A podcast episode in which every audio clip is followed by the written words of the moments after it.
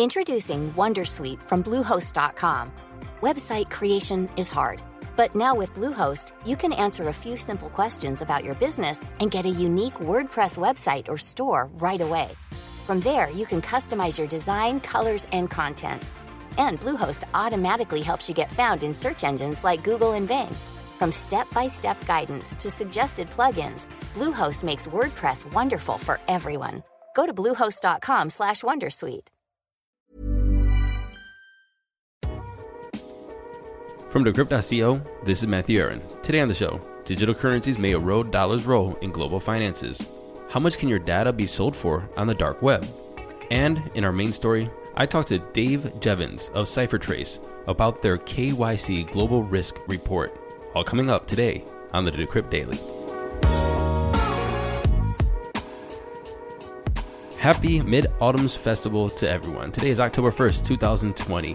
And besides it being Mid Autumn Festival, here's another fun tidbit of information. Did you know the last time there was a presidential debate, Bitcoin's price was $630? That was in 2016. Bitcoin's price was $630. And of course, as we know, coming up, we're going to talk about the crypto prices. But once you hear Bitcoin's price today, think, just remember, only four years ago, it was $630. Just imagine. That's like a, what, a 15x gain? Imagine if you 15x'd it from today. Talk about moon. Anyway, let's get into those crypto prices. Here comes the money. Here we go. Money talk. Now I'm recording this at 1:45 p.m. Eastern Standard Time, and today is not a good day for the market. However, just remember what I just said. Bitcoin 4 years ago, last presidential debate was $630. Today it's sitting at $10,510, down 1.8% from yesterday.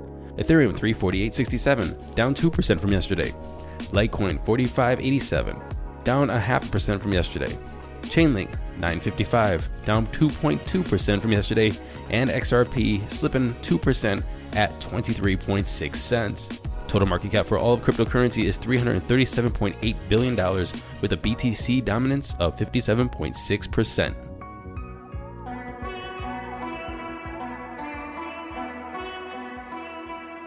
In today's episode, I'm going to talk to David Jevans, the CEO of CipherTrace, and we're discussing their release just today, their geographic risk report, and where they map the virtual asset service providers and where they have deficient KYC practices. It sounds a little boring, but we actually dig pretty deep into KYC practices, virtual asset service providers, and if this is even useful to the industry.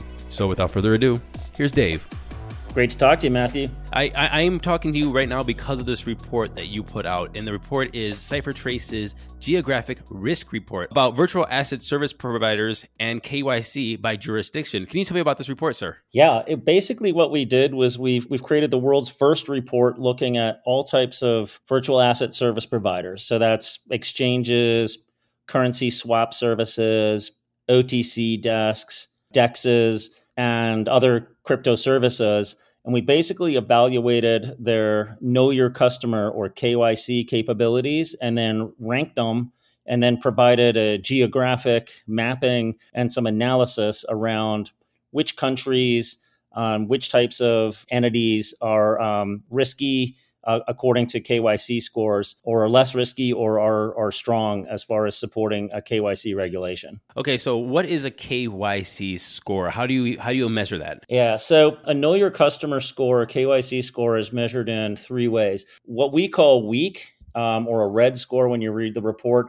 would be an exchange that allows you to set up an account with pretty much no verification of your identity, pretty much an email address, and allows you to trade crypto or even to access banking to crypto services. The second category is what we call porous, or you'll see it in the report as yellow. Um, porous means that they do some verification of your identity, but only if you want to trade higher amounts of crypto. But if you want to trade, let's say, for example, two Bitcoins per day or less, you can still get away with an email address. And then strong would be the um, exchanges and other virtual asset service providers that require real identity verification. So, looking at your identity, perhaps proof of um, your address and then maybe a text message, uh, a video chat, or um, a non replayable photograph that uh, gives them a much higher confidence that you are who you say you are and that you're not a synthetic identity you just made up. So, this is important for regulatory compliance. Um, exchanges and other VASPs around the world are increasingly being categorized as money service businesses, which means they have to comply with the same regulations that PayPal would have to, or a bank, or Western Union, a money transfer business. And as part of those requirements is know your customer. So you have to know your customer's name, address, um, other information about them so that that can be used for um, scanning for sanctioned entities, which would mean you know people that are on lists that um, you're not supposed to send or receive money to or from, or terrorist lists we were talking off air about this, and in I, I, saw some countries that are on there that get a green. For example, Mexico and Mongolia, while the U.S. is a yellow, and there are some red countries or with weak KYC.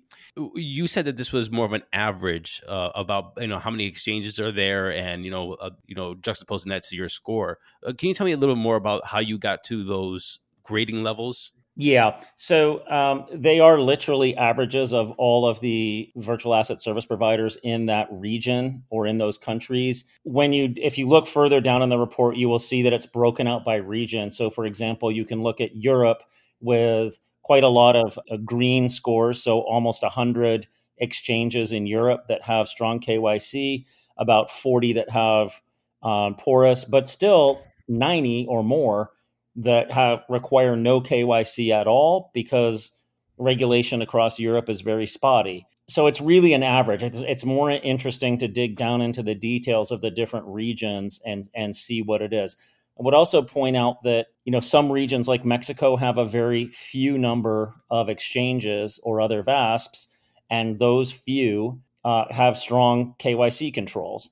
Whereas if you look at, for example, North America, um, while exchanges generally have extremely good KYC processes because you know they're getting regulated by FinCEN or other agencies up in Canada, for example. What ha- what's happening is we're we're this we've got a great innovation in the United States around DeFi. We also counted dexes in this model, and if you look at dexes, pretty much none of them have any KYC. So mm-hmm. you'll see there that if you take out dexes from the model, you, you you know the United States becomes much more green. Okay, so that, that was actually going to be my next question if you included DEXs or not. So thank you for answering that. Part of the ethos of cryptocurrency is being anonymous, being, you know, having a way to uh, operate outside of banks and regulations and stuff like that. This report seems to be doing two things. One, showing that there is a that there are people that are complying with regulation. And the other one is is showing that the that the crypto space is actually living up to what it's supposed to be doing. Its ethos. Its kind of you know direction. It's why it was created in the first place. Uh, what are you trying to get out of this report besides just uh, confirming what we kind of already know? It's the first report of its kind to really shed light onto what's actually happening in which regions where uh, compliance is being effective as far as KYC or not. That's really what it's doing. Is it's really giving you an analytic view of over 800 cryptocurrency exchanges and VASPs in over 80 countries to see what's actually happening in those in those regions. Okay, so again, I guess this is obvious next question is why why is that important? What do you want people to look at this and go, oh, okay, yeah. I mean, I, I don't I don't understand the importance of this report. So this report is extremely important to, um, for example, banks who are looking to bank cryptocurrency companies who want to gain access to fiat rails. So one of the things about crypto is you know, we definitely support everyone's right to have private transactions, P2P transactions, and those things should not have controls. People should be able to move money around where they want. The reality of this of the situation is that when you try to convert to fiat, that is regulated in every country in the world. Um, so, what is the difficulty of a lot of cryptocurrency exchanges? Getting a bank account, getting bank accounts in multiple countries, having access to the euro, the dollar, the yen, this is a challenge. What this allows banks and other providers to start to do is understand that there's a metric and a model where you can judge an exchange and say, you know what, you're actually pretty clean. I would like to offer you banking services. Because today it's very difficult for exchanges to get access to the fiat payment rails. Mm, mm, it's really mm. a positive here, which is let's show the banks and the regulators where how to measure it, that it's safe, and that which exchanges is easy to do business with, they can trust, and which ones they are going to get whacked by regulators on. But that there is a methodology that they can use to basically grant more banking access to exchanges around the world. When you have, and this is more of a, philosophical kind of question because I'm trying to figure out like if this is for the financial uh, systems to see who we can who they can trust um, for when it comes to making partnerships with like crypto exchanges uh, and, and, and have that on on ramp off ramp uh, for their customers um, but you, but when the crypto space and the blockchains, you know, designed to be able to u- take your crypto and, and, use it anywhere. When it comes to if you're not just using Coinbase, even though that may be really well KYC and, and rated, you can still take your Bitcoin or whatever your digital currency is, your virtual asset, and use that DEX or or send it other places. What does this really do for the entire system if it doesn't just make more checks and balances and make it harder for the end user myself to use their cryptocurrency and have having to do that KYC because at the end of the day my crypto can go anywhere in the world. It can be used to purchase anything in the world. Does, does it really do anything? Well are you asking whether KYC does anything or whether reporting on the state of it does anything? Yeah let's start with that. Does KYC do anything Sure, KYC does a lot. So okay, so people can say, you know, hey, I don't, I, I want to be able to access banking and convert my Bitcoin into U.S. dollars, and I don't want the exchange to know who I am, and I just want to get the cash wired out to this account. Well, at the end of the day, wherever you're wiring it to, that bank knows who you are. Now, the exchange has an obligation as a money service business to do it. So, regulatorily, they're going to get whacked or shut down, fined or shut down if they don't comply with uh, um, regulations. And those regulations are, are just what they are. Now, why does KYC, why is it in place in the first place? It is in place, if you think about it, how we value or uh, get value from it. People can say, yeah, I don't want to do it. I don't want to do it. You know, the minute that their Bitcoins get stolen, they, they wish they had it right away. And they're like, my Bitcoins got stolen. Figure out where it went. They went went to this account at this exchange. So things change really quickly when someone mm-hmm. gets ripped off. And I can tell you that, you know, we're a part of many communities that are operating to help people stop their Bitcoins or their other cryptocurrencies from um, moving around the world once they get stolen. Hundreds of people a day, maybe thousands, are having their accounts phished, their private keys compromised, and are losing money. Then the other thing is when an exchange gets hacked, you know, there's 50 million, 100 million, 500 million floating around. People want that stuff stopped and they want to know who's trying to cash it out and throw those people in jail. So that's the one of the main reasons that I see value for the crypto community around it, which is at the end of the day when things go wrong and your stuff gets stolen, you have recourse to figure out who it was and go after them in court and get your money back. Why the government does it, for that reason for sure, in criminal investigations, yes scams, frauds, etc. But they also do it for you know th- their own reasons, which are typically what they call anti-money laundering. So people moving money around and trying to hide it, and for um, sanctions, which is we don't want you sending money to North Korea or Syria or other places, or these individuals who are known to trade in weapons or um, terrorist financing. Now, that's the government defines that in every country. That's what they do. We're just, you know, that's just a fact of why KYC exists. General question here, and this is my last question. Cipher Trace seems to be like the Karen of crypto. It, it's always telling on certain aspects of the crypto space. Do you think that what Cipher Trace does for the crypto space is hurting or benefiting the crypto space? Absolutely benefiting. We help people recover funds all the time we're also helping banks grant access to the payment rails for cryptocurrency companies because at the end of the day, you know, we can move money all day all around privately. That's fantastic. One of the great benefits of crypto. You know, I got into Bitcoin in 2011. So I'm an early adopter on on Bitcoin and I was involved, you know, and, and was a fan of eGold back in 2005. So I think that's that's that's a wonderful thing about it. But at the end of the day, crypto's not worth a penny if it can't be converted into fiat. Mm. Bitcoin wasn't worth anything until you could buy a pizza with it. Mm-hmm. It had to be able to be converted into fiat. Otherwise, crypto is not worth anything.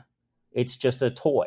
So, if we can help get more financial rails connected together that are going to be, unfortunately, have to be compliant with governments because they still rule the world, that helps. Dave, I, I lied to you. Uh, that was not my last question. This is my last question.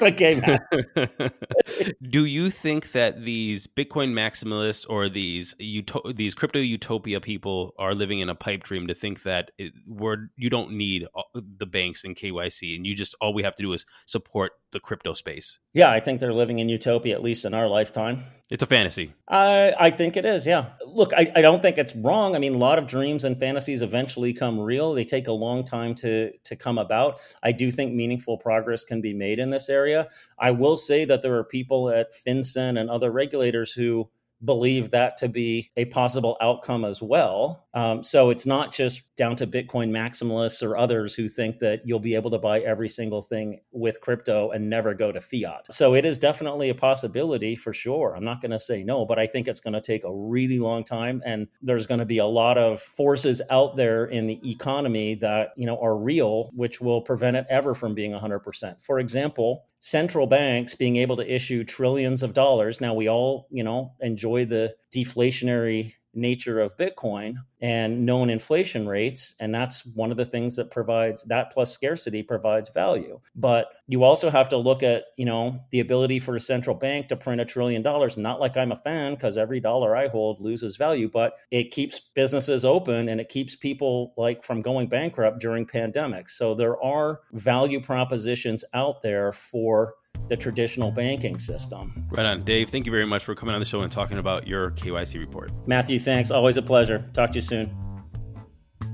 And in other news, the SEC wins a historic lawsuit against Kik over a $100 million ICO. Okay, so this is what happens. Kick first sold its KIN tokens, which is a SAFT Simple Agreement Future token, to 50 investors. So $50 million in KIN tokens to 50 investors, or $1 million a token. Well, then they had a public sale of the token, which brought an additional $49.2 million. See, the thing is about this is they did this in a time before the SEC actually created rules to govern cryptocurrencies and fundraising projects like this. This was already July 2017. So it was a little bit before the SEC came in and said, hey, we need to think about how to do this. Well, two years later, the SEC charged Kik with violating Section 5 of the Securities Act, which it had offered and sold securities in the US without being registered to do so. kind of kind of interesting. Well, long story short, SEC won, duh. Yet this does not end the case. What has to happen now is that the parties both have to jointly submit a proposed judgment for injunctive and monetary relief by October 20th. So there's still more to come. Wait till the 21st and Decrypt will have a story about that. Deutsche Bank says that digital currencies may erode the dollar's role in global finance. Let me sum this up for you. It says that digital currencies are going to become stronger, making the US dollar weaker. Now, I'm not talking about in value, but I'm talking about in functionality. The Central Bank for Digital Currencies, or the CBDC, will be transformative and countries should be prepared, says this report. These currencies could also erode the dollar's hold on the global financial market. Most countries are exploring CBDCs, with China as one of the most active. Basically, everybody's turning their dollar digital or their currency digital to compete in a global market. And with rising competition, how will the dollar hold up? And finally, if you're shopping for some dark web data that is not yours, well, I, I, guess I got a little list of what they're going for on the dark web. So most data you can find on the dark web is going to sell for around five bucks or under. You're not going to do much with it, you know, maybe somebody's Costco card. However, if you want to go a step it up a little bit, you can get a fake ID or a utility bill, and you can get that for around five to ten dollars. However, if you want to buy like compromised bank accounts, well, then you can get that for twenty to hundred bucks.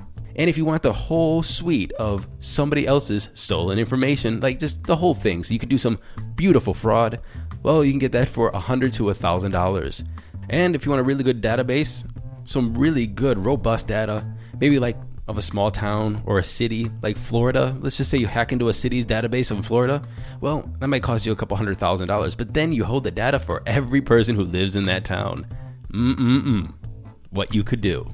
So if you are in the market for illegal data, and let me underline that illegal data, hacked data, stolen data, we've just given you a menu of prices. I don't know why this article even exists, but it is kind of interesting. You can click this link in the description below in our show notes. There you have it.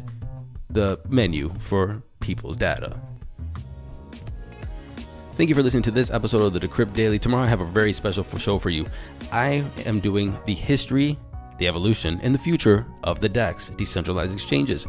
It started with me and Mark. We heard him last week on the show, Mark from XBTC, and we are like, hey, you know, what? that'd be a cool show to do. Is the evolution of the DEX. But then we started adding people to it. And at the end, we had five different people from Loopring to IDEX to well, many others in the space. I can't wait for you to hear all the people we have on the show discussing the evolution of the DEX. These are the people in the space that are creating the future of exchanges. Don't miss it. I'll see you tomorrow. Happy hodling.